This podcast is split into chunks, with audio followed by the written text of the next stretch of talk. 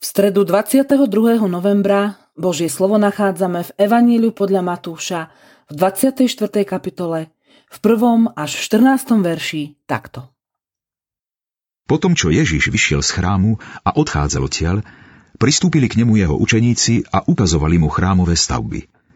On im však povedal, vidíte toto všetko? Amen, hovorím vám, že tu neostane kameň na kameni.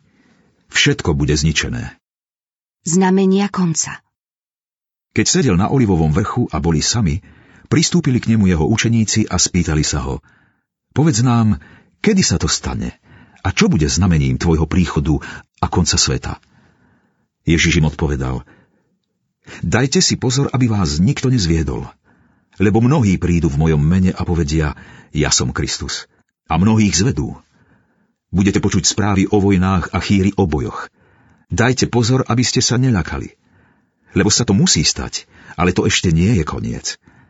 Lebo povstane národ proti národu a kráľovstvo proti kráľovstvu.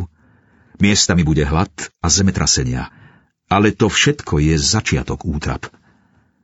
Potom vás vystavia súženiu, budú vás zabíjať a všetky národy vás budú nenávidieť pre moje meno.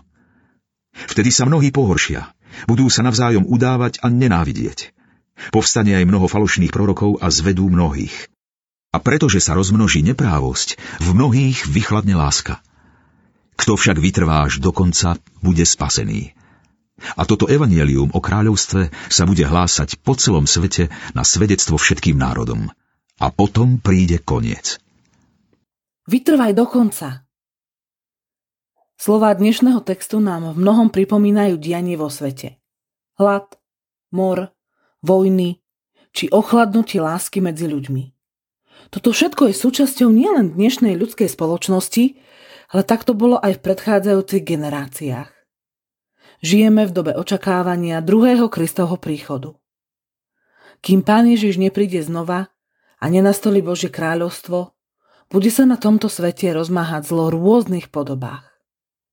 Jeho dosah môžeme vidieť na celosvetovej úrovni, ale aj v našej krajine, spoločnosti, v cirkvi, v rodinách aj u jednotlivcov. V tomto čase očakávania druhého príchodu pána Ježiša máme dôležitú úlohu. Vytrvať vo viere až do konca. Viera nepochádza z nás, ale je vzácným darom. Počas svojho života máme skrze Ducha Svetého svoju vieru budovať v modlitbách, jeho slovom, aj v spoločenstve s ostatnými kresťanmi. Jedine skrze úprimnú a čistú vieru môžeme vytrvať aj napriek ťažkostiam a zlu vo svete. V každej chvíli svojho života majme na pamäti, že kto vytrvá až do konca, bude spasený. Modlíme sa. Pane náš, ďakujeme Ti za spasenie, ktoré nám zo svojej milosti ponúkaš. Prosíme ťa, aby sme vo viere v Teba vytrvali za každých okolností. Sprevádzaj nás týmto životom a napokon nás priveď do radosti v Tvojom kráľovstve. Amen. Dnešné zamyslenie pripravila Simona Devečková. Modlíme sa aj za cirkevný zbor Želiezovce. thank you